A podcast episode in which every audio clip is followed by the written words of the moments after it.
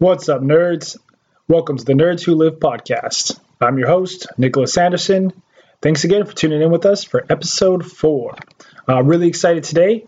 Our guest is Angelo Fortino, an awesome lifter out of Chicago, Illinois, and also a fellow podcast host. He has an awesome podcast, one of my favorites, Two White Lights. They talk about everything from powerlifting as a sport and lifting and pretty much everything in between, and it's been one of my favorite shows to really tune into. So I'm excited to have Angelo on because I think he's a great lifter in when it comes to technique. He's very unique in his approach. He has uh, excellent command of his leverages, and so that's something we're going to pick his brain about, about finding your leverages within the proper technique. And on top of that, he runs Lane Norton's P H three program. And for those listeners who have heard episode one, P H three was one of the programs that I suggested for intermediate slash intermediate novice lifters. Uh, that's a great program template to follow if you can't afford a coach just yet, or perhaps you don't have the money for that. So it'd be a really good way to do that. Angelo's been running P H three for quite some time, knows it very well. So we're going to get a nice breakdown and review from him and how perhaps what he suggests for a new lifter, how to apply it, and how an intermediate lifter could apply it as well. So it should be a great time. Uh, so again, you should give him a follow on Instagram if you don't already. His Instagram is at FortinoPower, one forty, sorry, one forty underscore power, because his last name is Fortino. So, so before we get him on, I want to give a shout out to our sponsors as always, Viking Performance Chalk. You guys are the best. If you guys haven't got it or tried their stuff, just know their chalk, as minuscule as that is, is some of the densest, stickiest chalk out there. It's tacky. It's not dusty. Uh, it's a simple thing, but we all use it. It's really important. So if you haven't tried it, get some. And then, of course, Calvert Illustrations for our killer logo. He's also been helping me kind of iron out the final design for the T-shirts, which we did, and it looks sick. So getting those quoted uh, and hopefully bring them to you guys soon. So again, thank you for tuning in, and let's get Angelo on. What's going on, dude? Hey, how you doing, man? Pretty good. How about yourself? Doing well, thanks. I appreciate you taking the time. No problem, dude. Thanks. Well, how's your day going so far? Uh, it's pretty boring, but what are yeah. you going to do? Yeah. It's Friday, so that's a good thing. Yeah, that's right. And then you're a teacher, right? Yeah. yeah. So I've got a lot of free time.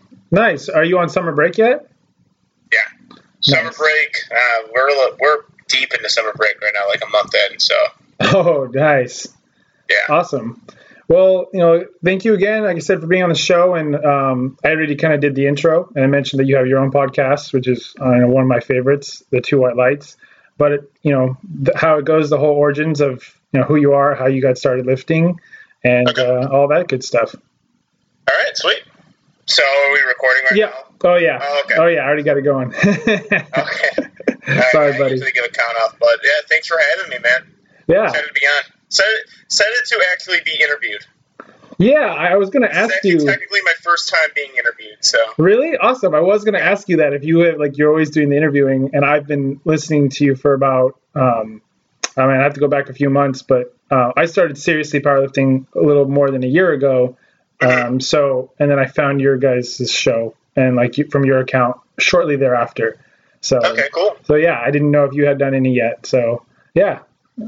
I guess the only one was like kind of a mock interview for a radio show just to kind of get me, uh, acclimated to being on air, cause we were live for a really long time, but oh, cool. It's good to be on the other side of it for once. Yeah. Well, I thought it'd be good. Um, because I, you know, And, and in my little intro, I mentioned that I think that you're very technical. Uh, that's one thing that kind of like when I started following you was I really liked watching you lift, um, but also that you were you had a good command of your leverages. You know how to adjust technique to fit your body, but still maintain good technique.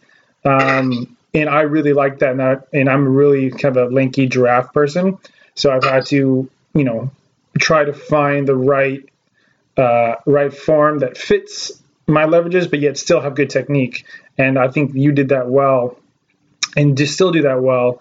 And so I thought it'd be cool to have you on to kind of, obviously that'd be one thing, one thing to kind of talk about and share with people who are getting started, which was kind of the the formation of me doing the show, was a resource for new lifters and people getting into it. So, so yeah, I thought it'd be a really good, that you just kind of be a good person on that, to kind of take point on that. Yeah, thanks. Appreciate that. Uh, yeah, technique is something I've always tried to work on ever since I just started powerlifting when I was in high school. I was told at that age that I had a pretty good technique as well, but um, it had to get a lot better throughout that high school years and into actually seriously competing. So, uh, yeah, I try. Some people would say my technique is very strange and awkward, but it's something that works for me. So, yeah, I mean, exact. I mean, I think awkward is the fact that it just it works for you. And yeah, it would be awkward for you know for me. Maybe I, I'm about six foot and like all legs, but. I mean, but you you still maintain great form, and you know your numbers are always can seem to steadily always be going up, and you stay consistent in training, and so that's the way it should be. And uh, I was always taught also, like with technique, is like there have your base principles, you know, your columns of whatever make that technique. Then after that, it's finding within that technique what suits you, you know. Okay. And uh, and so that's always what I saw. I'm like, oh, that's somebody who. Who can, you know, even with you deadlifting with your squat shoes, like works, who cares? You know, it's about what, you know, what works within the parameters of good technique. Yeah, I think Joe Sullivan, uh, when I met him at Brickhouse, um, kind of on a whim, I think he said to me, he's like, you do everything I would tell someone not to do. You have the most wonky deadlift I've ever seen in my life, but you maintain proper technique the entire time through, so I can't really even critique you on it. I was like, yeah. That was one of the nicest compliments I've ever heard in my life. Especially from, especially Joe, from Joe. Yeah, especially from Joe Sullivan, who is, you know, who is, you know, a notoriously like a stickler for that stuff, and he it always seems to say what he what he means. Um, yeah, incredibly honest. Yeah. And, and he seems like a really nice guy, so he's honest, but he also he like you know he's says what he feels. Yeah, um, one of my favorite people in powerlifting is Joe Sullivan right now. So um, yeah, definitely top three chest base. He could he could not lift a weight in his life, and he'd probably be one of my favorites. So yeah, uh, I I agree. I love listening to him talk, and I think he just has a great mind, and just he kind of has. I haven't met him in person yet, but you know, any mutual friends that I have or anything, he just seems just to be a hell of a person. Um, so I, I hope to live to live lift around at least even around him one day. It'd be cool and to pick his brain. Well, if you're so. In Columbus, the guy is super open for people, kind of either talking to him or um, if you're at like he trains a lot of six one four barbell. Yeah, uh, yeah. He's, I mean, actually, most powerlifters are, no matter how big the name is. If you're world class, if you're uh, you know just getting your start. Most powerlifters are pretty open to train with you, unless you're one of those Westside Barbell kind of guys, yeah. Where they're pretty inclusive in their training, um, and are just completely isolating themselves from society or the powerlifting society. But everyone else aside from them are pretty open on training with just about anyone they uh, come in contact with. Yeah, that's what I found. That's what I liked about the sport once I kind of became ingratiated and introduced to it, was that everybody just liked to see you get stronger. They liked... You know, um, you know, somebody going for you know for something a hard lift for them is there. That's hard for them is gets the same respect as the other guy who maybe is doing quite a bit more. But you know, you all do that together, and I've had nothing but positive experiences and made such good friendships out of it. And uh, that's what's kept me in it and wanting to do it more. Was honestly that was the community behind it, and then after that, the sport was also fun. So. I think that's pretty cool. And I, I've been to Brickhouse. I went to Chicago in October, and I had to stop by, and, you know, I really wanted to, like, get a workout in. And, of course, it was – and, you know, it was Brickhouse. And I was like, cool, I know that name. I want to go train there. And I did, and everybody was awesome. Yeah. Not gym. Really a powerlifting gym. Brickhouse is kind of a hybrid between that powerlifting, bodybuilding gym. But yeah. At the same time, there's enough people there and to – always help you throughout a workout. It's the same thing with Surge, the gym I train at now. If you come in at Surge, most people there will never see you before in their lives, but they will help you through a workout. Yep. I um. So when I was in October, when I was there in October, it was for a workshop at Surge. And the uh-huh. day before, I worked at a Brickhouse. Then the day of okay. the workshop, we went. We were at Surge, and I got to squat with Sergio. Um, you know, or you know, switch to switch off with him, and it was it was great. To yeah. they were everyone was awesome. It was great to train there. Um, yeah, I, I liked both of those gyms immensely. So that was cool. So you started you started lifting in high school, and then uh, you started competing. Um, how long after that? So I was, I think, sixteen years old in high school when I first started seriously lifting weights. That was to improve in high school football. Uh, I was a, I mean, I'm still technically a really tiny person, and I was even smaller in high school where I had to play defensive line. Um, so I had to really put on size and get stronger. And uh, shout out to Lemont High School because they have one of the better like novice strength training programs in Illinois for uh, high schoolers. So I had to start off there, and then I. Once I graduated, I still kind of wanted to lift weights. I always kind of liked doing it, and I was good at it in high school, so I kind of built that regimen. Um, but I was doing mostly bodybuilding stuff with the compound movements mixed in up until I was about twenty-three years old. And then once I was twenty-three, my buddy, uh, who actually went to Lemont High School, told me to do a powerlifting meet with him, and I think it was five or six weeks before the meet where I actually signed up. And since uh, since then, I've been competing in powerlifting. Nice. Um, and then, what did what did you what did you hit on your first meet?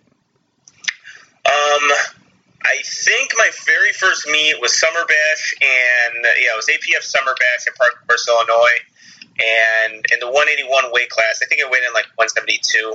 Uh, I was super light. I on squat was four eighty-five. Bench like three ten, could be wrong on that, and deadlift was six eleven. So it was a nine for nine, actually really good meet for me. Yeah. Um, because a lot of people have the story of their power, first powerlifting meet being brutal and just, you know, not, not understanding what to do.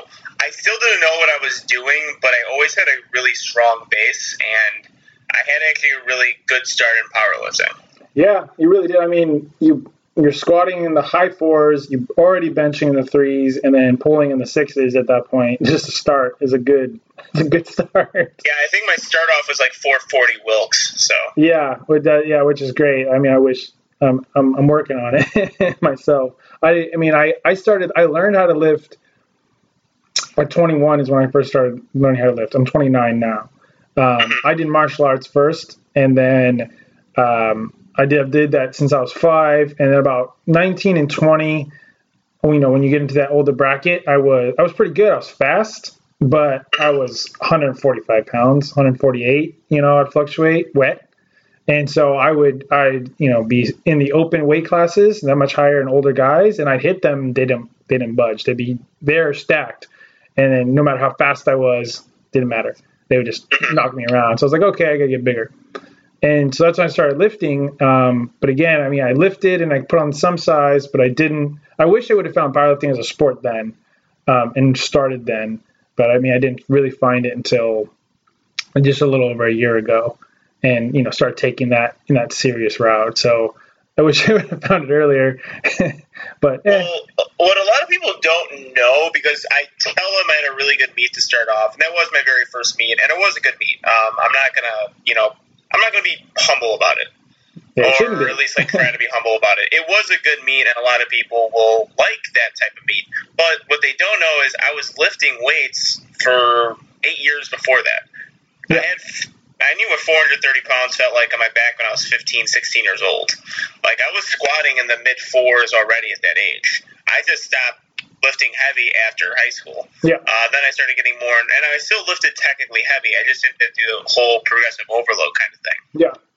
I yeah. would still do my squat, bench, and deadlift, and I would just do a static weight just to put on muscle because that's what I worried about. But I think Stefi Bowen made this post a while ago was people, what people don't see is the years and years and years of progressive overload they made before their Instagram page. Yeah. Before they started competing. And that was me. I mean, yeah, sixteen years old, my numbers were like, you know, squat was four thirty. That was my best lift. I hit four thirty, I think, for two. Um, and then deadlift, same thing, was like four fifty for two. And then bench press was like two fifty. And I was, you know, I just got my driver's license when I was doing that. Yeah. So it was like, it wasn't me like, oh, I just dropped into powerlifting and I was, oh, already at, you know, a nice fifteen hundred pound total. No, yeah. It didn't work that way. It was years and years of progressive overload.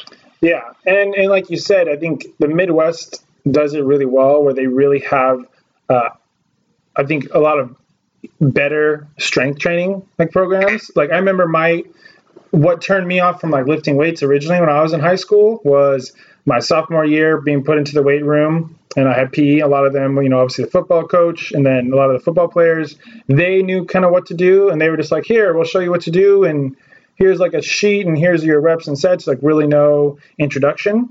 And, um, you know, just uh, don't hurt yourself. And like that was it. And I and I, and I did. Like I remember he the coach the P E coach wanted me to do power cleans and then squat for like superset, and I was like, uh, you know, I didn't. So it was a horrible first experience in like a lifting gym, and that turned me off. Obviously, from I, w- I was sixteen at that time, so from sixteen to twenty-one, I didn't, you know, I really didn't, you know, fuck with it until then.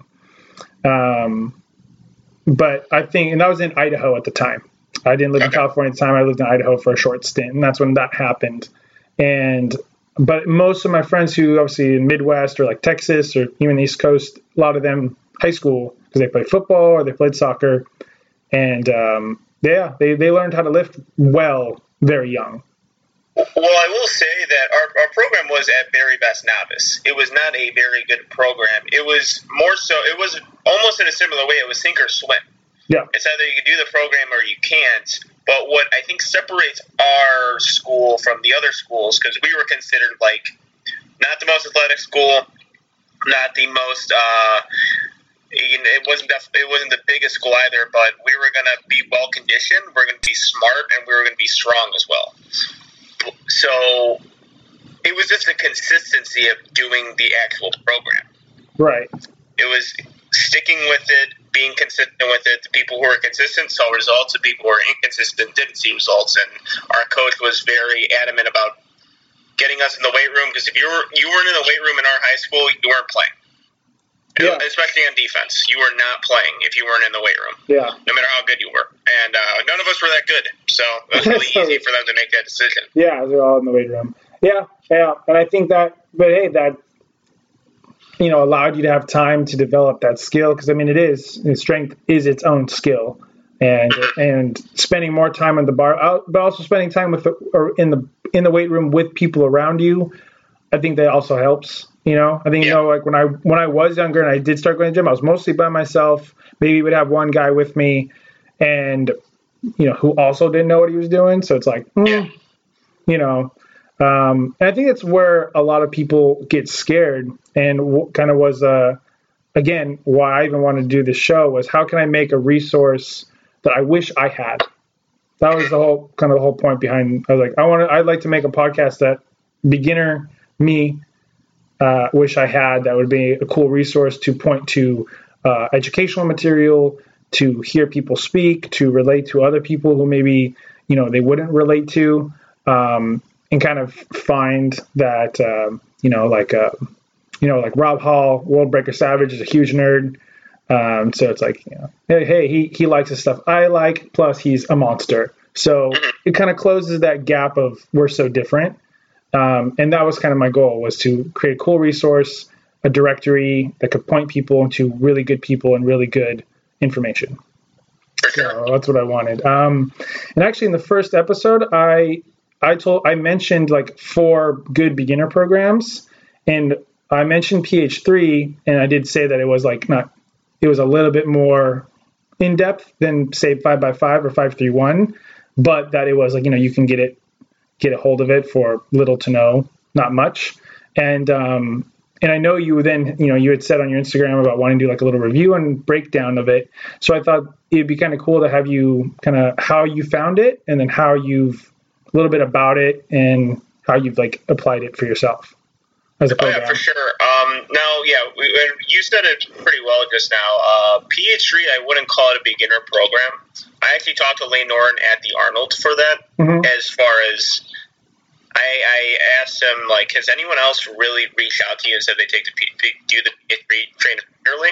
And he's like, it's for advanced lifters.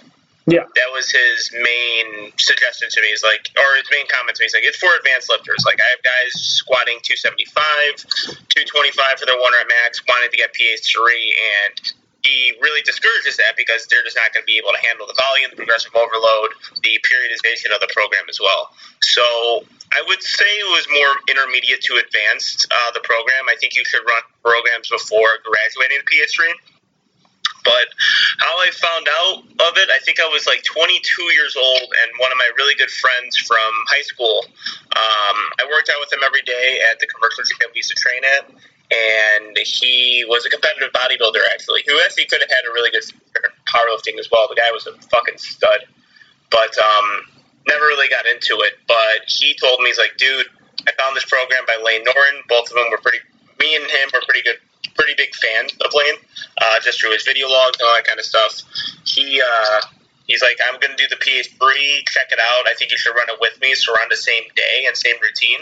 So I looked at it, and I'm like, all right, it's a powerlifting program. I like doing the compound lifts. It looks like it's going to definitely build muscle.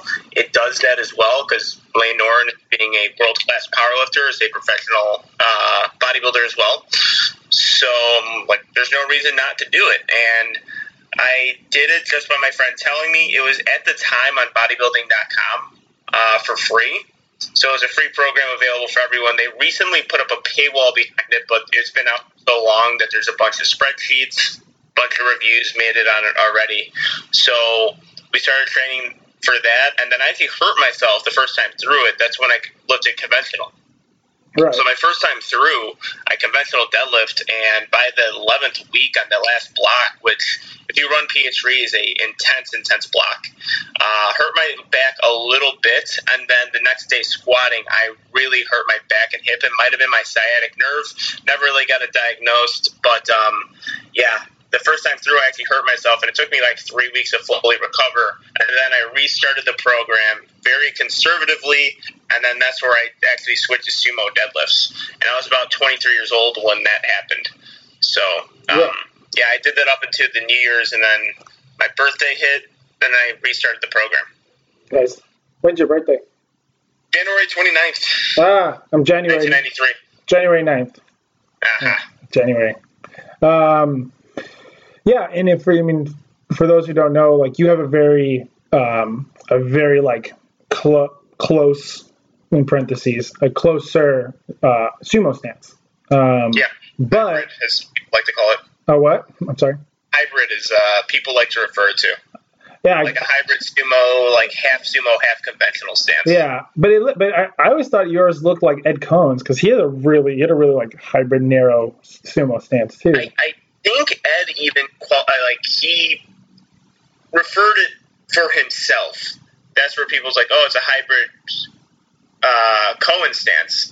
And I, I think Coan described his stance as hybrid as well. So yeah. um, if he's describing it, then I think we should all describe it in a hybrid. Yeah, he, uh, yeah, I would agree. He's the final say on that. If he said it, I'll go with it. Um, but, yeah, it has that, that cool hybrid where it's, you know, you know, your the hands are between your knees, but you know, your your legs are on the outside, and you have a little bit more range, uh, but you still stay really upright um, throughout the whole. And actually, I've seen you pull conventional on your videos, and honestly, it doesn't look much much different when you do it. You're pretty consistent.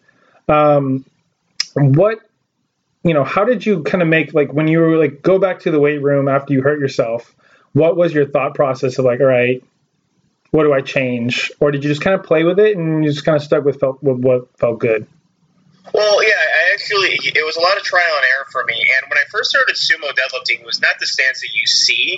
It was still kind of narrow, but I'm very short. Like, that's my body type. Yeah. Like, I can't, and I have very poor hip mobility, so I can't get out that far with my legs, and I wasn't able to do that initially when I started, but it was still a little wider, and I just, the, the rationale was I know for a fact that if I do sumo, I'll be using less of my back. And if I use less of my back, then I won't hurt my back. Yeah. So as I went along with it, I started progressing, but I think it might have been the squat she was forcing me to do this. where I couldn't get balance if I was wide, so I would just slowly narrow them in. And I noticed, I'm like, once I narrow in more and more and more, I could use more and more of my legs, which is an odd thing that happens in powerlifting, where we're always told throughout our lives, lift with your legs. And then we get into the sports that requires us to lift things, and we're encouraged a lot of times to lift with our back, which I don't understand where the disconnect was. Because, like, I, I when I was a kid and, and I had to lift heavy things, like, no, no, no, lift with your leg, you're going to hurt your back. Then I'm lifting six hundred pounds, and then people are lifting with their back still. I'm like, wait, why don't we just lift away? We lift things like actual objects. You see strongmen do things. They're not lifting in a conventional stance. They're really doing it very similar to a sumo, and they're lifting things up. So why should that change once I start deadlifting? So that was kind of the rationale I had. I'm like, it's easier to pick things up from this position. If you see me pick anything up on the floor, uh, I used to work manual labor jobs. I would always do it the way I deadlifted, that you see currently, that hybrid stance. So I kind of use that common sense, or at least what I think is common sense, to my training, and it slowly, slowly worked. And then I would also kind of in, incorporate other cues and other technique that um, Ed Coan had, like keeping your delts in your back pocket, pushing off the floor, uh, focus on the push, not exactly the pull. That helped me stay behind the weight and all that kind of stuff, and to keep that hybrid stance um, to where it's effective. But um, it, most of it was just trial and error. Like, if you see my first competition, it is a bit wider, hmm. and but you can see that I'm using a lot of my back. Once I start using more quads and hamstrings and glutes, um, my deadlift increased by a lot. And knock on wood, there's been less uh, less back injuries too. Yeah, and and again, to the you know, for those who haven't seen, you do you have pretty massive legs, um, at least by like at least through the shots, like you. You know, you, it, it's thick. Um, when, you know, I think that disconnect, I wonder if that, well, I guess I wonder with that disconnect that you mentioned of people in powerlifting, I think because they're always trying to either get a bigger back or keep their back tighter to create, you know, that, that fulcrum for the leverage of your legs. And yeah. Perhaps people started misinterpreting, you know, getting the back tighter as to lifting with your back, as opposed to using it just as a post to, yeah. you know, get, to pull the, you know, against the weight to then to use your legs. Um, cause that's one thing I've, I really had to learn was to, uh, it took me a, a while to learn how to engage my lats into the back and kind of keep that centered and keep it tight. That way I can, you know, pull that slack out and then use my hips and my legs to drive the bar. Um, and, and it was kind of a, Um, I, I heard Chris Duffin once kind of say how he really, that really clicked for him when he hurt his back during a meet. Oh, actually, I'm sorry. He hurt his back in training two weeks before a meet. And then during the meet, it was still kind of bugging him. So he was really protective of it, especially after squat. And so he, he's just like, man, don't, it's like your back is vertical and as tight as possible. And, you know, really pull the slack out. And he was so care, like, so like careful with it that that's kind of what he said. He finally learned how to deadlift. Um, and same thing happened to me. I'd spasmed my back out a few times using too much back in my conventional. I then switched to sumo for the same reason, use less back. Um, and then actually after my last meet, I switched back to conventional because I apparently use less back now after doing sumo for about six months. Yeah. Um, well, and the leverages are different for everyone. I understand why people do conventional lift. Uh, they just simply can't sumo. Uh, and It's just I, I just I and I and I think the best conventional deadlifters do not use, you know, ninety percent of their back. I'm saying with conventional deadlifts, the chances of your form breaking down and you using more back is just a little bit greater than uh, sumo deadlift. And one guy I like to use as an example is uh, Garrett Fear. Yeah. Uh, Garrett's got that super narrow uh, conventional deadlift, but he creates so much leverage and he stays behind the bar very well. So he's a little bit different. And so um, also Eric Lillibridge, they do very similar types of deadlift where it's conventional, but they're using a good part of their legs and your back is still strong. That will help you with the lift. I'm just saying that I need to find a way to eliminate most of my back during it, because also running the P H three trainer, it's intense with the volume. The amount of volume you're doing is incredible. So you're going to be fatigued. You're going to be training fatigue like ninety-five percent of the time. So if you're training fatigue, the chances of you uh, compensating a little bit is just that much greater. And if you use conventional, you're going to maybe tweak your hip or back. Yeah, and definitely doing that. Um, do you ever think that, because I think my conventional got better after solely focusing on my sumo for, again, from October to just this past, to about six weeks ago, I was sumo, I sumoed, and um, and during my off season, and I started, you know, the as as you you know as you usually do. So like my coach was like, all right, we'll do some conventional light, and um, and he's like, uh. let's just run that for a while because you look way better. And honestly, just because I would run my sumo sequence just in my conventional stance. Um, and so my whole pulling behind the bar and the leverage, um, I pulled better conventional just from applying that technique. So do you ever think that that translates where, you know, one helps the other kind of cyclically? Yeah, well, for sure. Um, I think a lot of people who have that really good uh, conventional deadlift can make that transition to sumo or vice versa.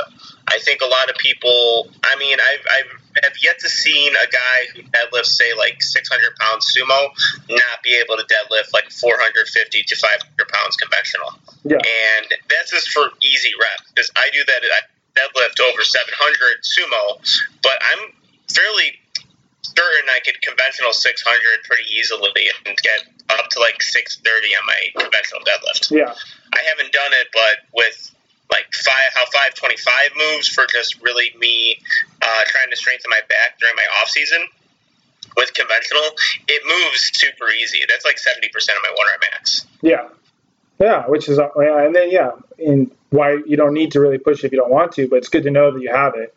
Um, mm-hmm.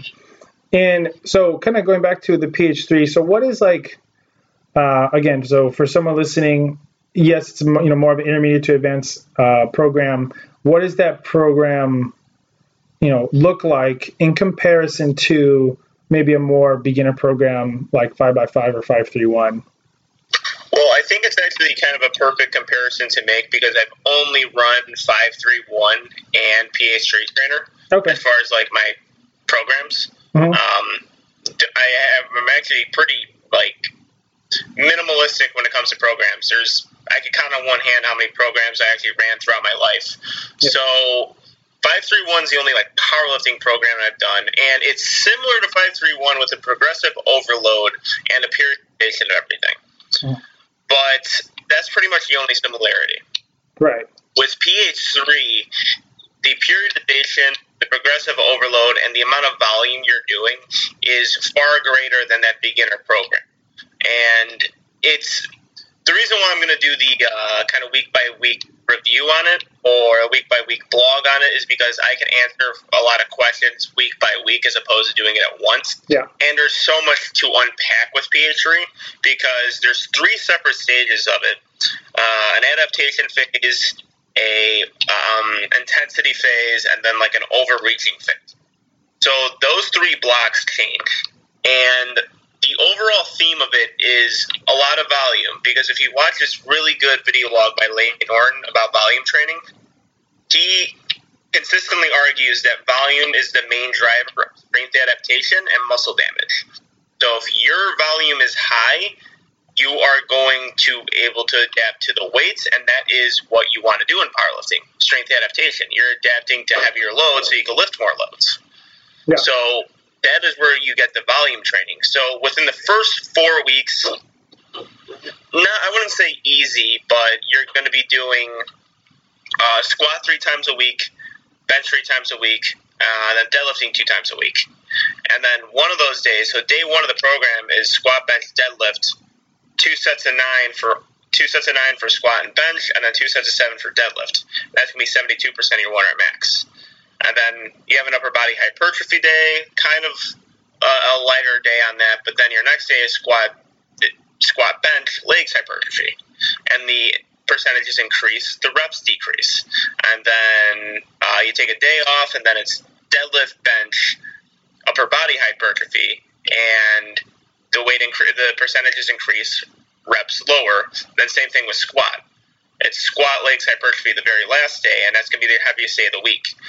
That's going to be what you're doing from week one to around week thirteen. Mm-hmm. You don't really change a whole ton of it. Um, the only... And then the progressive overload is every Saturday, Sunday, or day six and seven, you're going to be doing an AMRAP. Depending how you do an AMRAP, you might add a percentage on or a percentage and a half on, which is going to be five pounds the next week. So that's where you get the progressive overload. And then what I like to tell people, because during, like, and I'm in that overreaching stage right now where I'm going to max out. And every four weeks you don't max out, you do a rep test. So a rep test is very similar to five three one, where you're trying to hit a percentage percentage for a certain rep range, and if you get over that rep range, then your one rep max one rep max should increase.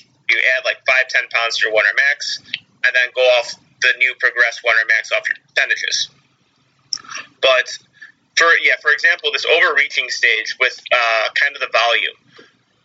My next workout, which is going to be Saturday, uh, tomorrow, is going to be deadlift six thirty-five, five sets of two, top set is an AMRAP. And people think that that's not a lot of volume, when in reality, that's a ton of volume. If you're doing six sets of two with something, that's going to be twelve overall reps, and you're going to be, you should be able to do all twelve of those reps. If you start failing reps, uh, because in the program, you're going just under that like threshold of failure, you're keeping like one or two reps in reserve. If you're going just about that point, you should hit all your reps.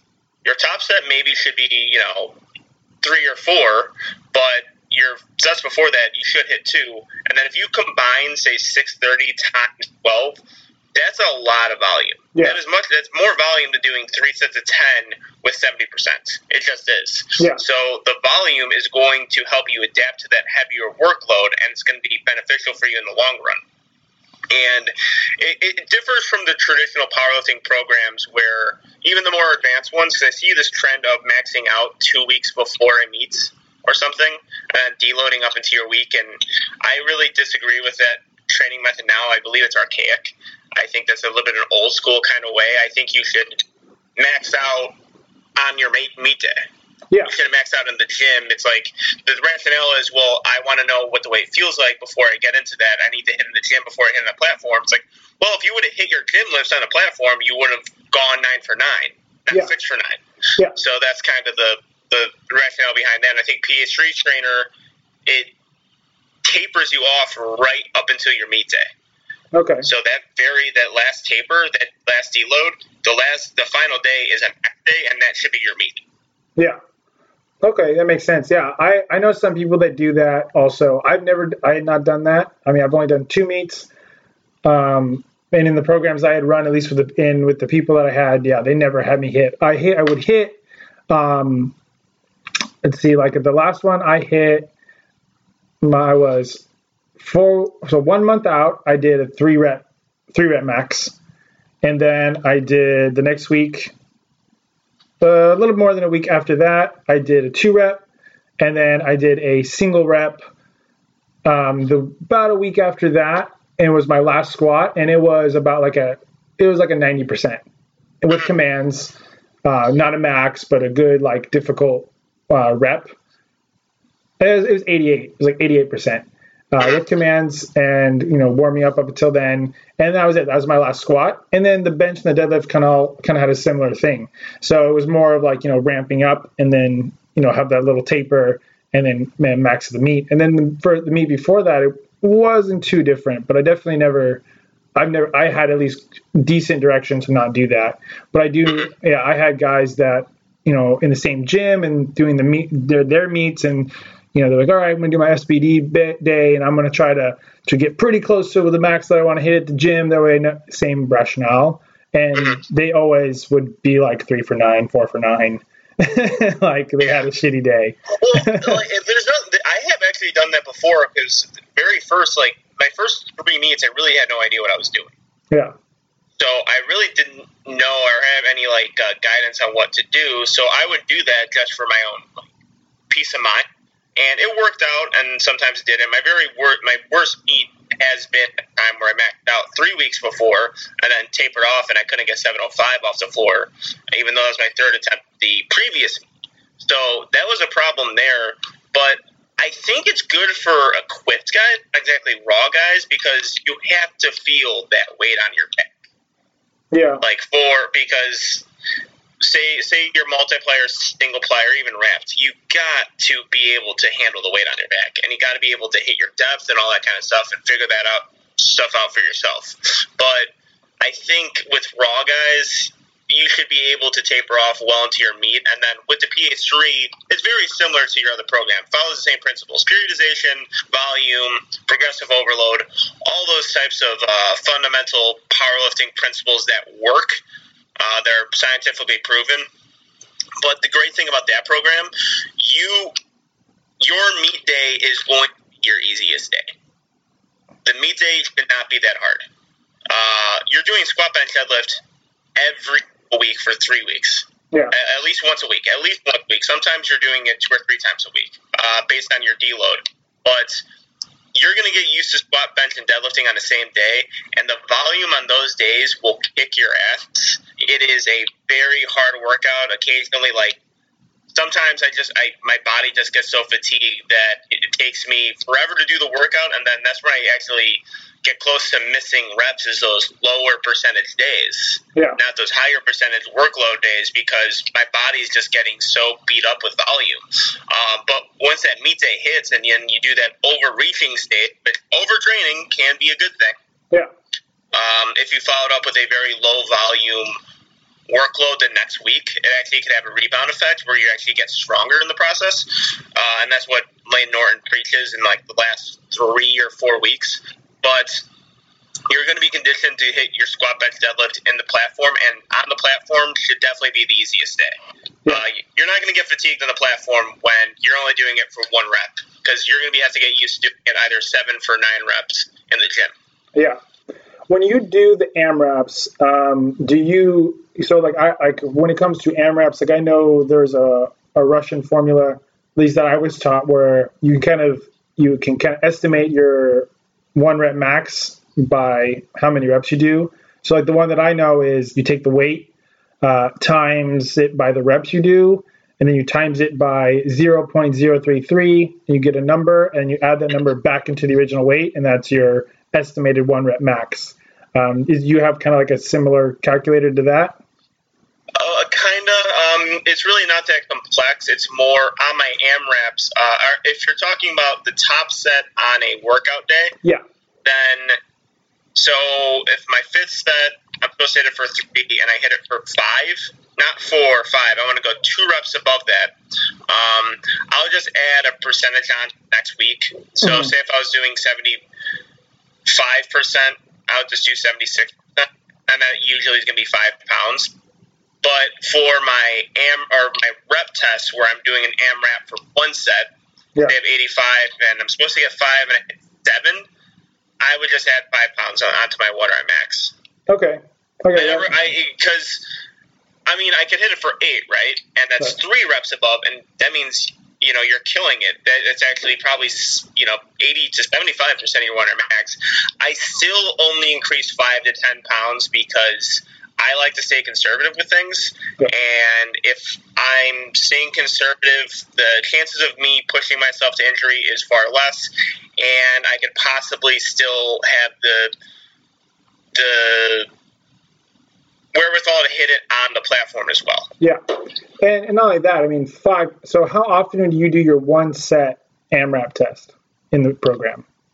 Um, that's going to be a rep test. That's going to be every four weeks, so three times or two times technically. So it's going to be eighty-five percent uh, rep test, eighty-seven point five percent rep test, and then your next one is going to be your one rep max, would be a, which I'm on now. It's a one rep max. Okay, nice. So yeah, I mean, if you so, but if you run that program and you're doing AMRAPs and your working sets, and then you have your two, you know, AMRAP tests, one set, and you add five pounds each time every four weeks. That's ten pounds in an eight week block, and that's. Mm-hmm. You know, that at that point, by the end of the year, you probably added, you know, what, twenty pounds to your one rep max or so? Very po- yeah, very possible. And then it, then the strategy changes once you're, so if you're just doing this one rep max and just, you know, bet yourself, that's one thing. But for me, I have a certain strategy when it comes to the meets where it's, it's going to be just a little bit different where I'm still trying to hit my progress one rep max on the platform. But the goal is that second attempt that I'm going to hit is either matching my previous one rep max from the meet or going above it. Right. So it could force me to go like one hundred two percent of my one rep max. Yeah, that makes sense. My um my coach actually does the same thing. He likes to have, you know, you have a good opener, you know you're going to get it.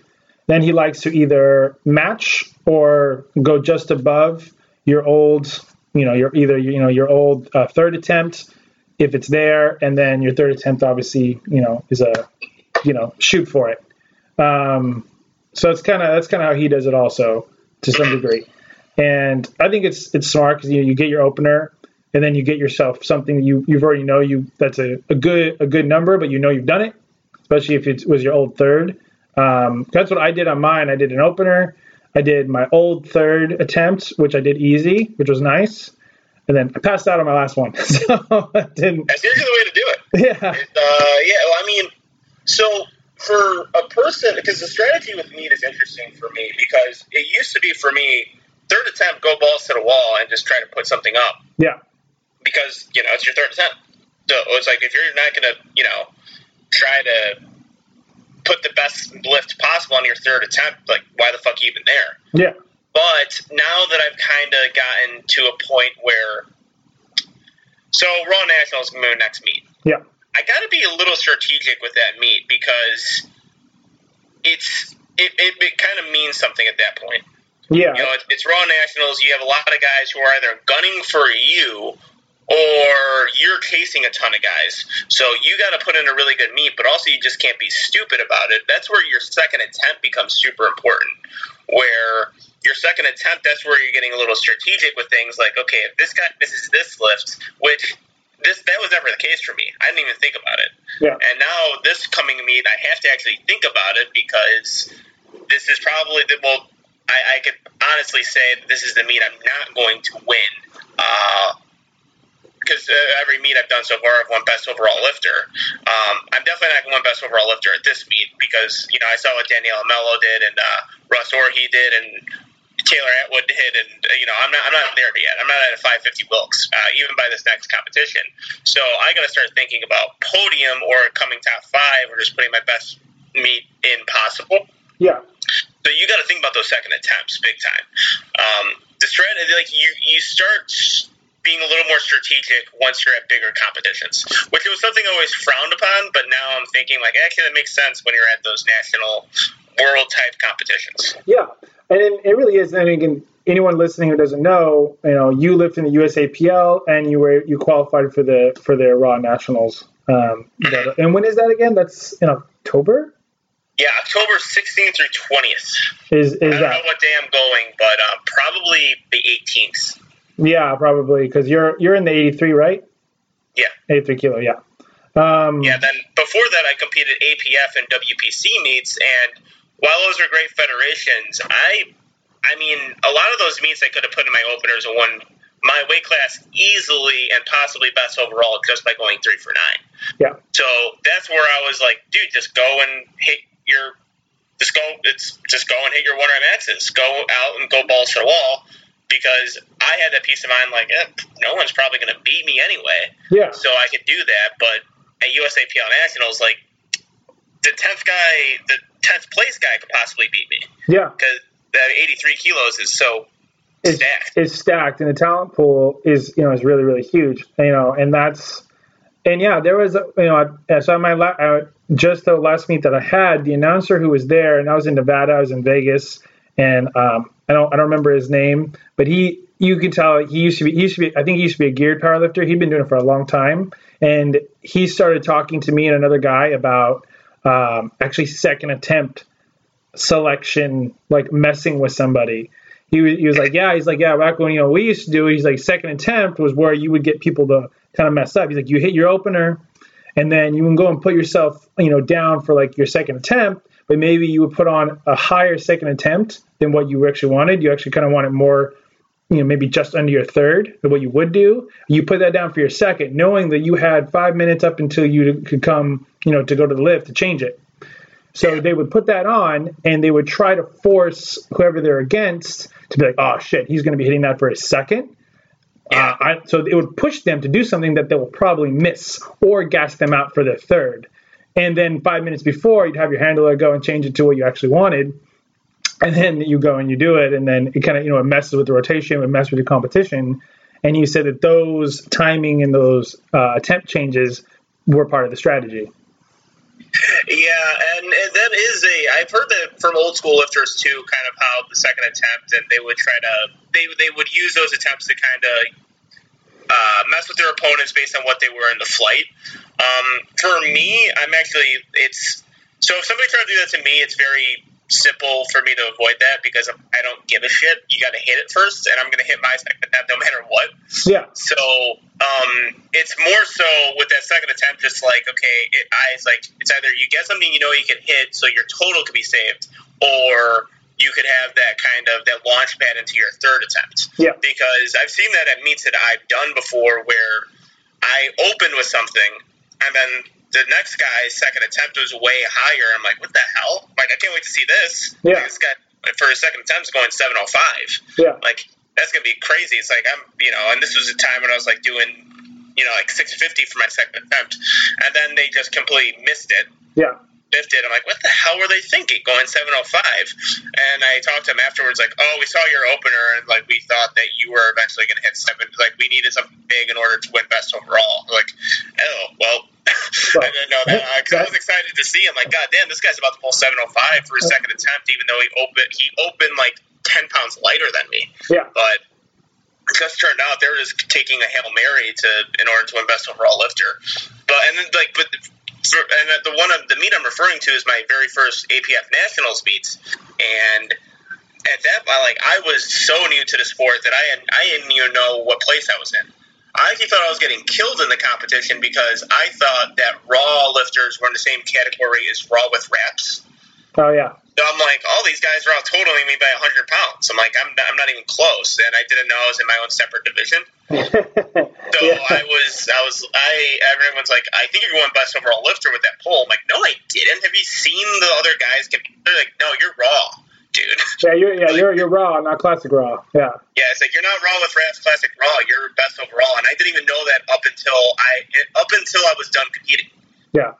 Like I was done with the day, and I was just kind of walking around. It's like I think you just and actually actually the person who said it to me is my now co-host for Two White Lights. Oh, nice. He yeah he walked up to me, and that was actually kind of how we first uh, talked. He's like, yeah, I think you just won uh, best overall lifter. And I was like, I don't think I did. And then he had to explain to me that I was a raw lifter. Yeah. And I'm like, oh, okay. I'm like, I didn't know that. So yeah. Yeah. I was I was already changed out of my singlet and had my, you know, my Juventus tracksuit on. So I was like chilling at that point. Full full Italian at that point. Yeah. um, yeah, you know, it's it's different. Actually, uh, you haven't squatted with wraps. I remember seeing a video of you. You were somewhere when they, they wrapped your knees, and you were like, how the fuck do you get depth with these? oh, yeah, that was I was in uh, Manchester when that happened. Uh, yeah, I think on, people on Two White Lights get sick of that story because I told it so many times uh, to huh? people that know, but you know, it was, it was with uh, the Irish competitors, and they wrapped my knees uh, in like a drunken kind of thing to do at a hotel bar yeah. at three o'clock in the morning. But uh, they were all equipped lifters, so they wrapped my knees. Yeah, and I remember saying, like, how the fuck do you get, like, because I couldn't bend my knees. Yeah, you can't. Or I couldn't extend my knees. They're actually technically already bent. Yeah. So I was trying to get squat depth. I'm like, what the hell? How the fuck do you get depth in these? And then one of the guys like, oh, you put your fucking weights on your back. Yeah. Like, oh, okay. That makes oh, sense. Yeah, that's how you do it. Yeah, I, I switched to wraps. Um, I actually found that I, I squatted better with wraps. Like, um, mm-hmm. it, it forced me to to sit back more and kind of, and to, like, push into them. And, uh, yeah, like, I... I just I squat. I just have a better technique with reps, and then uh, and especially just being lanky, that little extra like stopping and rebound, kind of was nice, nice little thing to have. Um, but yeah, yeah, I feel like I would be decent at reps too. I oh, I'm, completely frowned upon. Oh yeah, I'm sure you would. The way the way you because you squat fast and you're so upright, and um, and then of course you just you know your quad, you just have great quad drive because of There's, you know, how, how you squat and how you pull, that you want, yeah, if you were to like squat and wraps, I bet you could get a lot of just, just, just push, like bounce into the wraps. And I bet you would just, you would probably just smash. I would probably. Yeah, something I'm not completely opposed to. People think that because uh, U S A P L, Natty Elitist kind of guys, those raw, um, Natty Elitist like labels that we all have, that they assume that I hate wrap lifting. Like, no, I think wrap. I, I, I, I'm not opposed to doing it at a point in my career. Just there's a lot I have to come. There's a lot I want to do at Raw, and I think the future in the sport is kind of Raw lifting. But um, yeah, yeah, most definitely. I mean, I, I think it kind of comes down to, it's like, you know, it, it's the same thing where it's like, you know, um, you know, you're like you're like for those again who ever look at his Instagram, if you're not sure he's Natty, anyone else in the sport knows that, you know, that, you know, you've been adding, you pull all your numbers, and obviously U S A P L. Um, but I think even on your, on your Instagram one time, you know, someone had mentioned, you know, if, if you were going to use, and you're, and I, I actually commented, I was like, well, if you're, you're doing, you're hitting the numbers and you're progressing, like, there's no point. You don't need to, you're doing fine. Um, and I think it's very similar where it's like, if you're doing fine in Raw, Um, just you, if you don't want to do reps, you don't have to. If you're doing fine with sleeves, just keep going. Um, when you hit a wall, it's like, yeah, maybe maybe I'll try reps, and maybe I'll squat better. Or for any other person, if you train and you really put it in, that's how it was for me. You know, before deciding like, oh, I, I want to try gear, is because I feel like I went all the way to my genetic potential, and I still suck, and I really want to compete. So, yeah, that's what you do. So, yeah. Yeah, you got to take a proper assessment of yourself. Yeah, most definitely. And, and, uh, and yeah, and I think also that's kind of part of the fun of the sport, is there's more to it. Like, you can do raw, you can do raw with wraps, and obviously eventually equipped. Yeah, there's lots to do. Um, what are some of the goals you have in raw? Like, what, going into nationals and such? Well, for nationals, an interesting one. I've never been a guy to look at numbers. Mm-hmm. Um, I know that that's a big thing. Like, a, a lot of people I know, it's like they want to hit a certain total, which is perfectly fine. I'm not looking down at that at all. I just don't. I'm I'm always into hitting my progress one or max that I have in my, and whatever the progress one or max is, it's going to be better than my last total. So therefore, it's a success. Yeah. So, um, but but now with Raw Nationals coming up, and this is going to be a meet that I'm going to be tested in so many different aspects, as far as just the amount of competitors that are there, the amount of world records or national records that could be broken at that meet. Um, if you're looking at not even my weight class, just all the weight classes, that I'm going to be definitely a small fish in a big pond at that meet, where it was the opposite. So now I actually kind of got to go in with a total number, because, you know, that's what's, that's what I need to do in order to podium, yeah, or put in my best meet. And I think based on what I've seen last year and what I've seen the other eighty-three kilos or eighty-three kilo guys lift this year, I think I definitely got to get a sixteen fifty plus total, uh, possibly seventeen hundred plus total, in order for me to stay within that field. Because I think two guys at the top, Orhi and Noriega, are going to be well over seventeen hundred on their meet. So I think one or one and two, uh, the bar's already set there. Then the field, I think seventeen hundred pound total is that next kind of like step up for me. Yeah. Uh, and the field. But if I go into Raw Nationals and I go, say, nine for nine with the sixteen eighty or seventeen hundred total, and I don't podium, I will be very happy with myself. Okay. I will be extremely proud if I put in my best total by far, well over five hundred Wilks. I'm not smart enough with I P F points yet to know what good I P F points are, but I know Wilks is kind of the same thing. It'll be well over five hundred Wilks, well over my best total of my life. If I don't podium at that meet, and I still have that type of meet, I'm extremely happy with myself. So that's the short-term goal. Um, and then after that, just continuously building off that best total that I had. Yeah. Um, after Raw Nationals, I kind of alluded it with some people. Actually, I mean, I could break some news on your show. Um, I'm going to be looking for coaching. Um, I've spoken with a few people on potential coaching for the future. I think I've discussed on my show before on who I would get coaching from, uh, who I'll be open to get coaching from, because P H three has been good for me, but at the same time, I don't know if it's smart for me, and other people have told me it makes sense that it's not a great idea just constantly doing the same thing over and over again. Yeah. Um, you need something different because, I mean, eventually I'm going to compensate, and I have been doing it. So compensate, you're going to be, you know, making mistakes. And I just, I feel like, and other people feel like I need another set of eyes on me because I've been training solo for pretty much my entire career. Um, so the goal after nationals is, of course, improve upon my total, which goal is close to seventeen hundred pound total. And then after that, get coaching and see where we can go from there. Because it's one thing to get to five hundred Wilks, but if you want to get to those elite totals, I think I'm going to need a little extra help.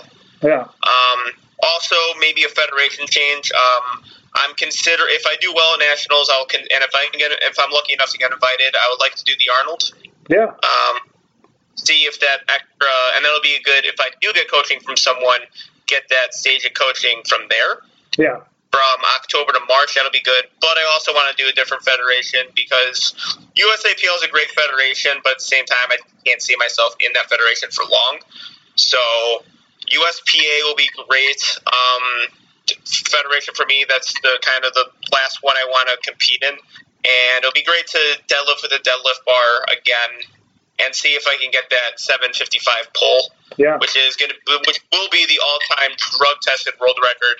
I don't know if people care about all-time drug-tested world records. That doesn't really show up on the record books. But if if I could get a seven fifty pound deadlift by March of next year, uh, I'll be very, very happy. That'll be uh, – because that's my best lift. Yeah, I think that would be awesome. And you're already at – because what your best pull so far is what, seven oh five? Seven, sorry. seven thirty in the gym, seven twenty-two in comp. My last meet I had seven oh five, but that meet was kind of sandbagged because I just wanted to qualify for nationals. So right, that's right. I only really worked up to second attempts. Okay, got it, got it. Yeah, well, if you're yeah if you're best in the gym seven thirty, so I, that would be awesome. I think it counts. Like I don't, uh, I think well, it counts. In, like it counts an all-time drug tester world record, but in this sport, no one cares about the all-time drug tester world record. It's about the all-time record. The all-time, yeah. And I know some people say that, but at the same time, I think all lifters appreciate, still appreciate it. Like, oh, yeah, they, I, I mean, yeah. they will appreciate it, but it's just like, it will be a cool thing to have that, because that, that's my division. That's what I tell people. I compare myself to my peers. Yeah.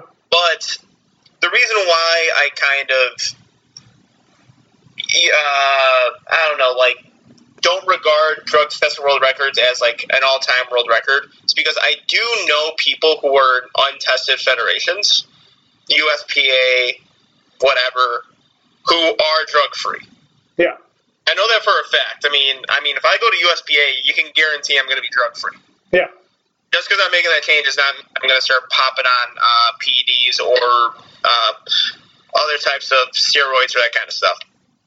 I'm not going to be doing that, but I know there's a lot of guys in U S P A who do not take. Yeah. So that's why I kind of been like, hey, there's – I mean, the person who has all-time deadlift record is probably on steroids, but at the same time, I'm not going to classify every single person in one eighty-one weight, one eighty-one pound weight class being on steroids when they compete in the federation. Yeah, and I feel especially in the U S P A, like – and then all the non-tested division, it's like if you compete in a federation that allows it, then why would you be in the non-tested division when you can just go to the tested division? There's no yeah. point to hide. And so, and same thing, all all of my all the lifters I did when I did non-tested, and like, it's, you know, everyone's pretty easy and open about it, you know, and you can tell. And yeah, it's it's they're all, you know, I I like uh, it's all that's the only federation I lifted in is U S P A. And uh, I've had really great experiences, and I've also helped and like done like spotter loader and all that stuff. And it's, and uh, yeah, I've had a really good time around the. It, it is a federation I want to do, um, and I know a lot of it's so. Actually, if U S A P L Nationals wasn't in Lombard, Illinois, Lombard, Illinois is fifteen minutes away from my house. That's the oh, only cool. reason why I'm doing U S A P L. Okay, yeah, I was wondering where it was this year because I know it was in Spokane last year. Yeah. yeah. So like, and they usually do U S A P L Nationals in October out of state during the school year, during the week. Yeah. So I really can't take off ever for it. Yeah. Um, so my my goal for this year, for uh, twenty nineteen, was just to compete in a different federation. Yeah. It wasn't to compete at U S A P L, but I had the opportunity to finally compete at nationals, and I know for a fact that the eighty-three kilos is it's it's the elite class. Yeah. At U S A P L, especially with raw drug tested lifting. So I always wanted to. That's and the reason why I want to change federations is to get better competition. Yeah. But it wasn't being tested as much in W P C and A P F. Yeah. So going to a different federation, do U S A P L. I know that's kind of the top upper echelon uh, federation for my weight class. That's the only reason why I'm doing it. But I would have done U S P A if it wasn't in Illinois, because U S P A has a ton of local meets. Yeah. And there's a lot of good ones uh, coming up too. So um, I, I will do U S P A at some point here. Um, yeah, again, it would be great to finally do that with the deadlift bar and that kind of stuff. But yeah, again, with my goals, because I think I just gave you way too many of them, or just like a not clear answer. But I remember Matt Wallace asked me this question, a good friend of mine. He asked me what my overall goal would be, and for one day or at the end of one calendar year, be the best one eighty-one pounder in the world. That's a great goal. Like that is, and it it's, could be for one day, it could get broken the next two weeks, three weeks, or whatever. But by the end of two thousand twenty, by the end of two thousand nineteen, whatever, be the very best by total in one eighty-one pounds. Just once. That's all I have to do, just once. That'll be probably my top goal right now. But I think the total for that would have to be around eighteen hundred. Mm-hmm. So we're looking at twenty twenty for that. That would be yeah. That would be the all-time goal for me. All right, man. I think you can hit that. Uh, and you, like you said, you're in for one day. It's the same thing with Bama, I think, because she's, you know, best in the world. But then I, her Wilks, it got it got broken. Like like a month, like a few weeks later. By well, yeah, so the Arnold is when it was set at the X P C meet, and yeah. I believe Mariana and Stefi did it with the Open recently. Yeah. And actually Mariana, like, leapfrogged, and then Stefi leapfrogged uh, Bama. So it's like... Yeah. So, yeah, it, it's all over the place. And, and yeah, again, those top five Wilks of all time are going to... It's going to change so many times, because I think C C Ingram... has a chance to oh, you know, surpass Burr. Oh, yeah. Uh, and I think Stefi is probably going to be gunning again for it. So yeah, and, and but like you said, just to do it once, even, even if it you know got beat the next day, it, like no one takes that from you, and that's a that'd be that'd be an awesome accomplishment. And yeah. and it also sets yourself up for some other good things. Like if it's like, well, and I, I I'm weird when it comes to this, but if I had the best total of all time and I get surpassed, it's like, well, I got the number two best total of all time. Yeah, but also, yeah. No, or you, you bet you got it, or you got it first. Like everybody remembers yeah. the guy who first broke the, you know, the first, you know, four was it, four minute mile. Yeah, uh, yeah. Like everyone, like people broke it after that, but he was the first to do it. Yeah, for know? sure. And this sport is very similar to those Olympic type sports as well, where where there's a total that are set that we could break, and if we break it, awesome. And if somebody else does say break a total that I have, or break a record that I have, or surpass me, I still look at that as a good thing, because I, and I think I brought up on the show, because uh, I think uh, Stacy Burr said it before, like, I'm hoping my Wilks drops. And I was like, I don't know if I believe her exactly. Like, you're hoping that someone breaks your record? Yeah. Like, I, I, it's either she's a much better person than me, which by all accounts she probably is, but I'm like, I wouldn't want someone to break my record. I will congratulate them and give them their kudos if they do, but it's like, I kind of want to hold that record. Yeah. But if they break it, it was like, well, guess what I have to do? I got to break their record now. So yeah. Competition is a good thing in this sport. Yeah, I, I think so. And I think there's something about when you see somebody do something, it's like everyone, again, using the, the four-minute mile guy, and I'm just drawing a blank on his, his name, everyone said that that was an impossible thing, but then he did it, and as soon as he did it, then other people saw it was possible. It becomes tangible. It becomes something that can be reached, and then therefore people have, you know, developed the drive to do it. And I think it's the same thing, like why I wanted to, uh, like why I wanted to do this this show. Because for me, I learned that the more really high level athletes or lifters I talk to um, and train with, especially by osmosis, I kind of just get some of that caliber. Um, and maybe it's psychosomatic, and maybe it's just, you know, being around someone who's really good and you just kind of pick up from them. Yeah, that kind of competition or that kind of engagement with somebody pushes you. And once you can see something is done, it becomes, it's like, it's no longer like, oh, maybe. It becomes like, oh, I can, and, you know, and then when you get to talk or interact with those people, it's even more tangible. And, and, but yeah, I think it, it comes just that competition just, is, it pushes, it always does. It's that evolutionary trigger. Yeah. And it's good for the sport as well. Yeah. You know, and I think, you know, I, I really like this sport. And I like this community. I like to see it to continue to grow and become more streamlined. And I don't ever think the federations will get less or anything, but I would like to see like more money in the sport for lifters and, you know, all that. And that'd be great. Um, is there any, like anyone in particular, uh, to kind of go circle back real quick? You say when you may be open to coaching, like you have any like people that you kind of are eyeing? Oh yeah, for sure. Um, actually the reason why I started thinking about it is I was on uh, Garrett Fear's, uh, live, uh, is on his Instagram live the other night. And I just, you know, and I often go in there, either leave a joke or something. Um, or, uh, actually, cause he's a, he's a really intelligent dude. Yeah, Garrett, and he really and great. he's and the thing the thing I like about him is how brutally honest he is. So I'm gonna go into his live, or I'm gonna talk to him or something, and he's either gonna say something that's gonna entertain me, or something that is going to enlighten me. So one, this is a plug for Garrett. If you guys don't follow him, follow him um, and check him out. But I think I made, I initially started with a joke, but then he was just on a tear of answering a bunch of questions at once. And then I'm like, oh, I'm going to pepper this one in. So I asked him, uh, I'm looking, it's like, I'm thinking about getting coaching after Raw Nats. Any suggestions? And he just pointed straight at himself. And he kind of got into a mini rant about me, of what he sees with me. And he's like, he was saying a lot of things I said earlier, and he was actually the one to put the idea in my head. He's like, you need more people to, you need more eyes on you. Like, you got potential. It was like, but you've been doing the same thing for three years. Your total's been going up, but you're making, you're making mistakes and no one's calling you on it because you don't have anyone looking after you. So you don't have anyone looking after you. It's like, you need a set of eyes. And he's like, and he's like, it's like, I will be, you know, happy to coach.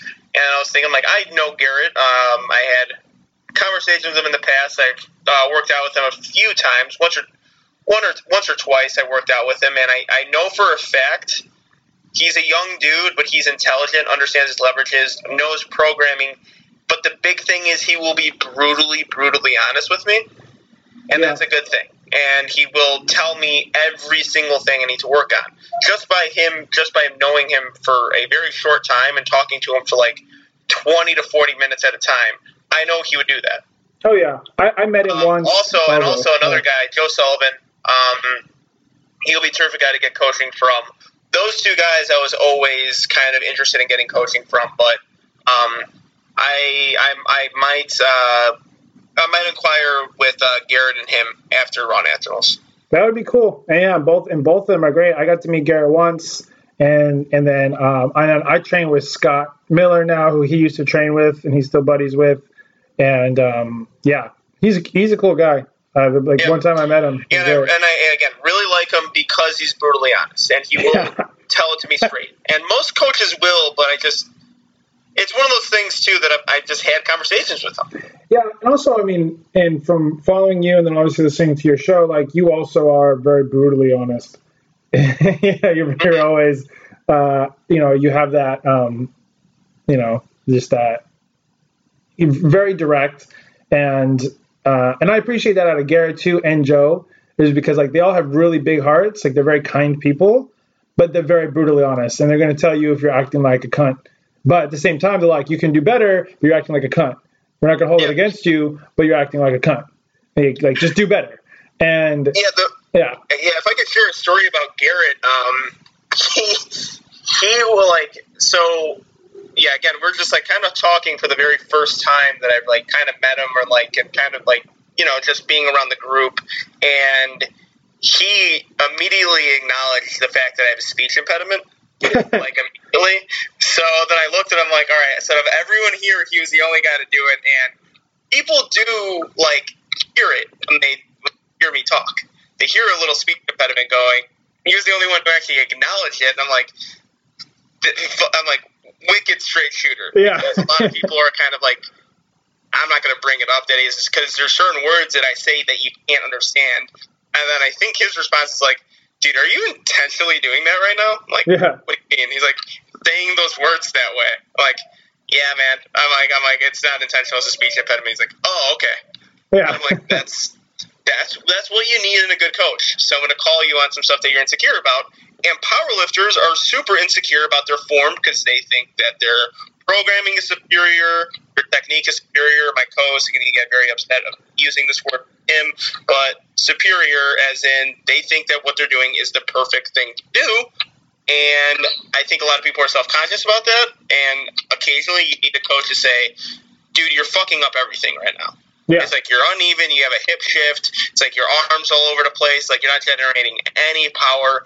I need that from people. And that's a big reason why I changed gyms. Because Brickhouse is a great gym, don't get me wrong, but it was a lot of people just constantly nut-hugging me, and it was getting a little annoying. Yeah.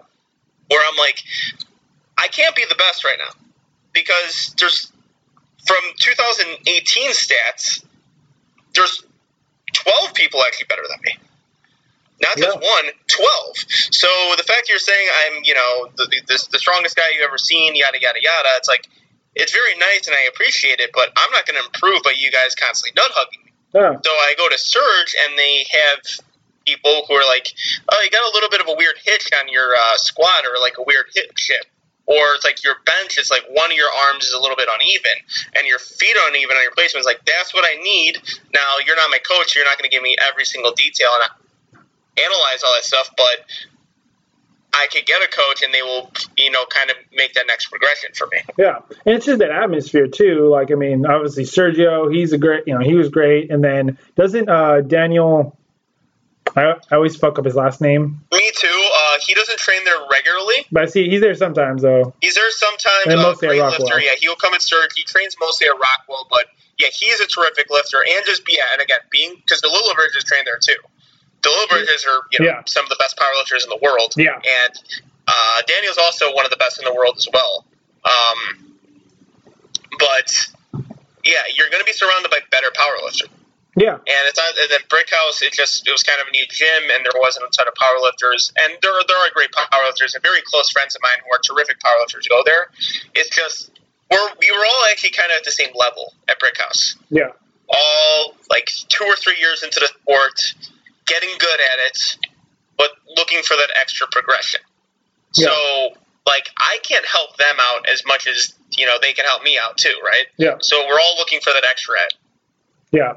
And and I think Surge has that. Surge has that, like, yeah. it, it's, you know, in a brick warehouse in the middle of nowhere, in, like, uh-huh. a, you know, in that industrial center. Like, yeah, we do work here. It's like, that's cool. Yeah. Well, yeah, Brickhouse, I mean, uh, Surge, it creates that cool, like, kind of environment where it's super, super welcoming of everyone.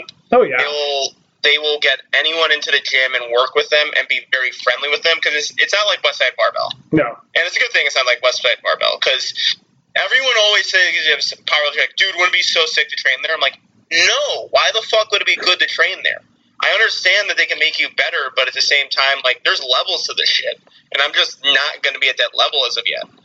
So I'm like, Surge is a good gym because they will push you, and there will be a good positive atmosphere there, but at the same time, they will call you on your bullshit. Yeah, yeah, which is really cool. And um, I got a lot of help uh, just from Sergio. Like, I remember, like, he about staying tight at the bottom of the hole and getting a little bit better at bracing. I had two really good, like, little mini breakthroughs in each of those just from him, which was really cool. Mm-hmm. Yeah, he's awesome. Yeah. Serge is one of my favorite people. Yeah, yeah, him and then his girlfriend, I forget her name. She was super sweet too. Jackie. Also. Jackie, thank you. Um, Jackie, Jackie. Jackie, thank you. Yeah. Um, they, but yeah, which is great. Well, I'm I'm really looking forward to October because, I mean, again, I've been following you now since I started powerlifting, so it'd be really cool and watch that circulate. Um Uh, are you going to watch any of the um, of the current like X P C tomorrow? Um, wait, is it X P C or U S P A Nationals? I'm sorry, I'm sorry. It's U S. It's Okay. Yeah, U S P A Nationals. All right, so here, so I have the podcast and I have Two White Lights, but I'm fucking terrible about keeping up to date on things. Yeah. I'm I'm a I'm, I'm a person who kind of just like spews their thoughts on air, but like I don't know how much I should cover of the sport, and I should I should definitely cover the sport. But now the focus is kind of um, getting interviews on the show and all that kind of stuff. But I don't watch live streams. Okay. And it's going to sound like a dick thing, but I, I don't find powerlifting to be the most riveting thing to watch on my laptop. Um, I'm a big sports fan. You know, the Cubs are on. I'll watch the Cubs.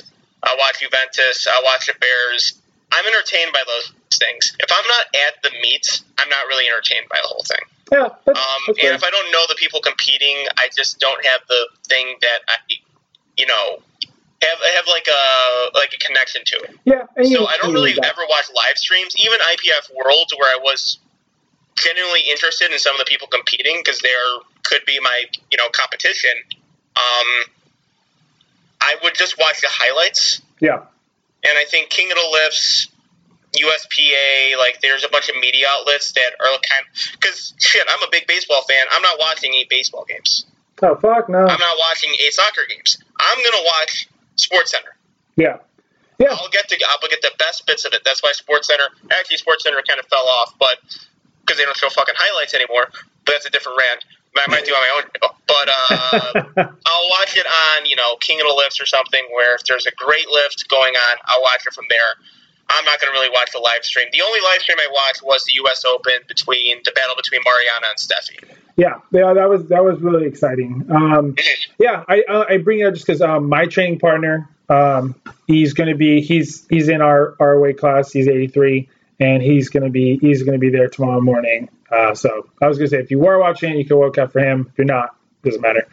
Um, But yeah, I understand, and that was, I know that's been one of the big things, like in terms of critique of powerlifting as a sport, is it's not riveting unless you have that connection to them, yeah. or to or you're there. When you're there, it's great because there's always something going on to watch. It's like a, I think it's like hockey. Like I'm a big hockey fan, but I think unless you've been to a hockey game and enjoyed it live, watching it on T V does nothing for you unless you've seen it live first. Yeah, I mean, I and the same thing for me with hockey is actually I, I find the show, I find the sport to be outrageously riveting. Yeah, hockey, I love hockey. Because it's, in my opinion, probably the only reason why it's not my favorite sport is I never played it once.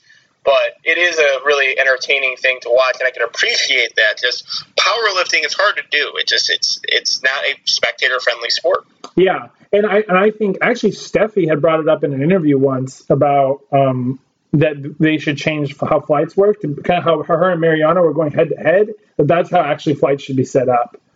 Yeah, where you can you have the people going head to head, and you set up the flights that way instead of the usual, you know, going through the attempts kind of a thing. Yeah, but, and also on Two White Lights, I discussed this many times, where you have almost like a wrestling event where it's like three or four people.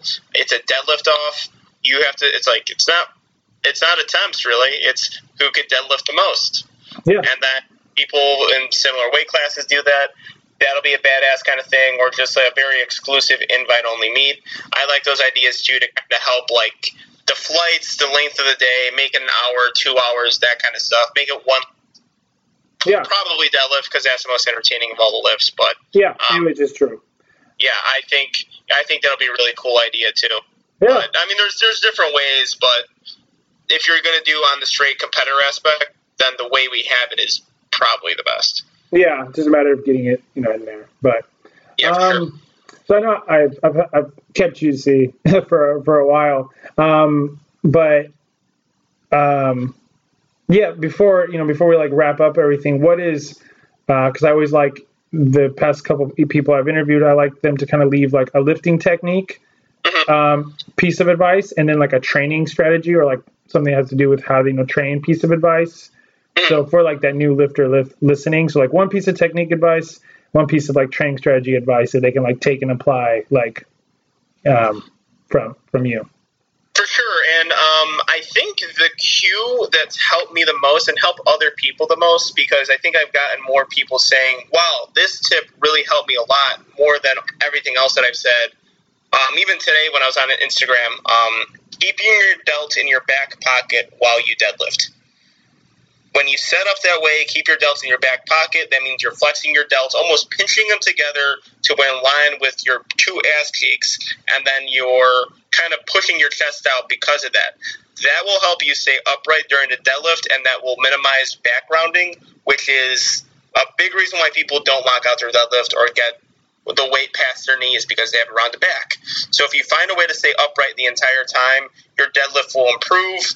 That piece of advice that I've given people that I've kind of took from Ed Coan has helped so many different people and helped me too. Um, that that has been probably the best uh, like cue that I have for people. Um, and it, it's very similar for bench. If you kind of pinch your delts together while you bench, it will help you with your leg drive and also will help you stabilize on the bench as well. So keeping your delts in back pocket, pinching them together, probably my best cue. And for the training tip, very, very simple. Be consistent. Every program that you got from a coach or you see online works. They all work. They're all scientifically proven.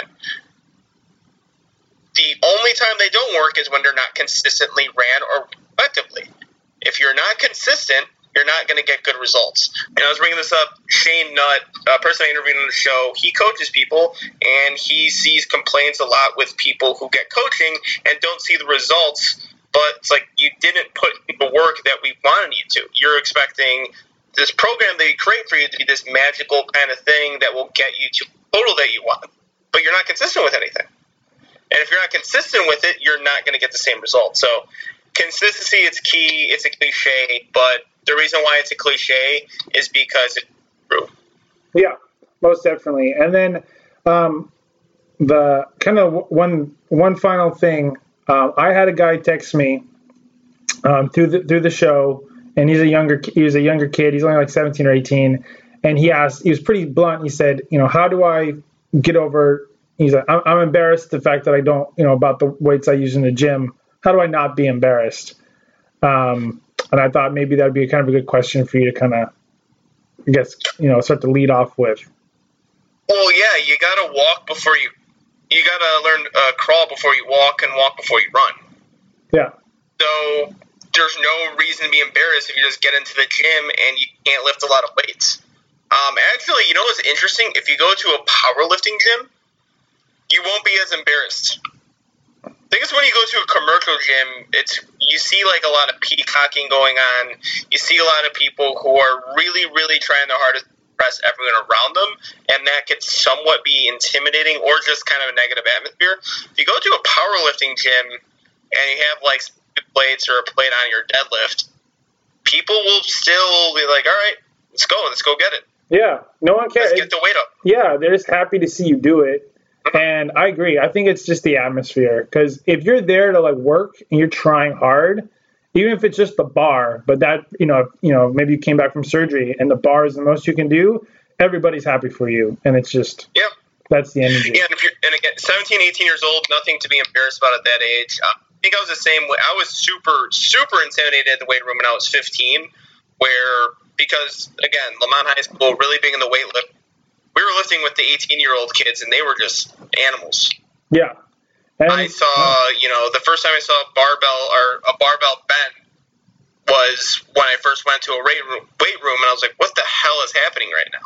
There is no way I could – there's no conceivable way that I will lift this weight ever in my life. Yeah.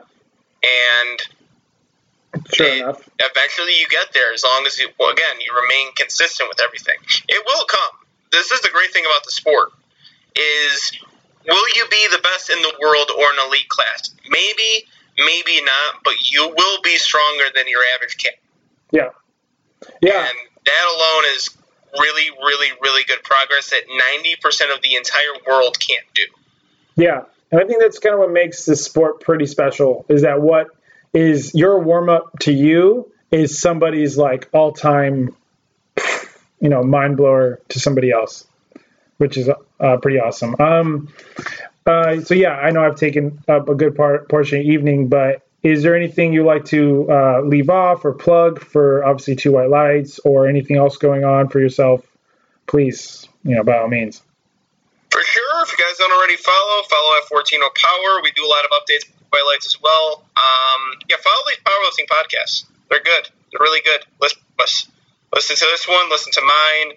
Listen to all the other ones out there. Where you guys want knowledge, we share knowledge. We share experiences. I talk shit. I try to share knowledge.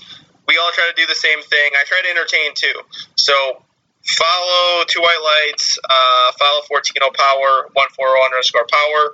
And then every power podcast, including this one, listen, give a follow, ask questions, we'll answer them. Yeah, it's one hundred percent actually. And Tim from Ritual, The Ritual Podcast, was my first guest. He said the same thing. He's like, if anyone ever asks me a question, he's like, I, I will answer. You take the time, yeah. I'll take the time to answer. And a lot of our guests will answer the question too. Um, yeah, because people always want answers, but they want it so quickly. And just in like, because I mean, I get D Ms. I mean, big reason why I started the podcast was for this reason. I know, well, I got my start in radio with my girlfriend, just doing a show, and then, but we noticed that a lot of conversations I had with people, random people, were about powerlifting. Yeah. It's like, why not make a podcast about it? I started the Instagram page. I got a ton of questions. Like, I can't answer all these questions in great detail. I could do it on the podcast. Yeah. Um, we also do a blog as well on Two White Lights, so we are also writers on top of that. So go on Two White Lights website. That's two, the letter two, white lights dot com. You'll get the podcast, subscribe on Spotify. You'll get the information. I answer pretty much every single question I get. Yeah, yeah, you do. And then some. And then, and then if we're not answering questions, we're talking shit. So. Which is always entertaining. And um, it's been good for me. Like, I've learned a lot from watching and listening to you guys. Um, you know, just the podcast itself, uh, your podcast, Tim's podcast, the Ritual Podcast, and then the Beyond the Platform podcast, which are my are my three favorites, and what really made me want to do, just kind of do my own little niche of it. And um, so, yeah, you know, I appreciate you guys kind of doing that, and it's been really good for me, and uh, it's opened a lot of doors, you know, and so that's been really cool. So just know that that's a really good byproduct of your work. And so that's been awesome. I appreciate it. Appreciate you and all the work you do as well, man. Thanks, man. I really pre- I think thank you. And if you ever get out to Cali, you should come and lift. That'd be awesome. What part of Cali are you in? I live in Ventura. So it's a little beach town right above. So it's like L A, Malibu, and then Ventura.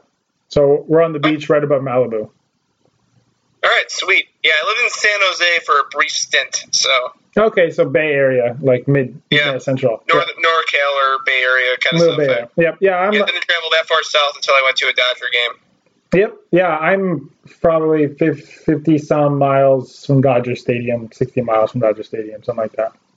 So all right, sweet, man. Yeah, for sure. If I'm ever in California, I'll definitely give you a visit. Yep, yeah, and I and I love I like Chicago, and I really like lifting there. So if I ever get a, any excuse to come back out there again, I'll hit you up.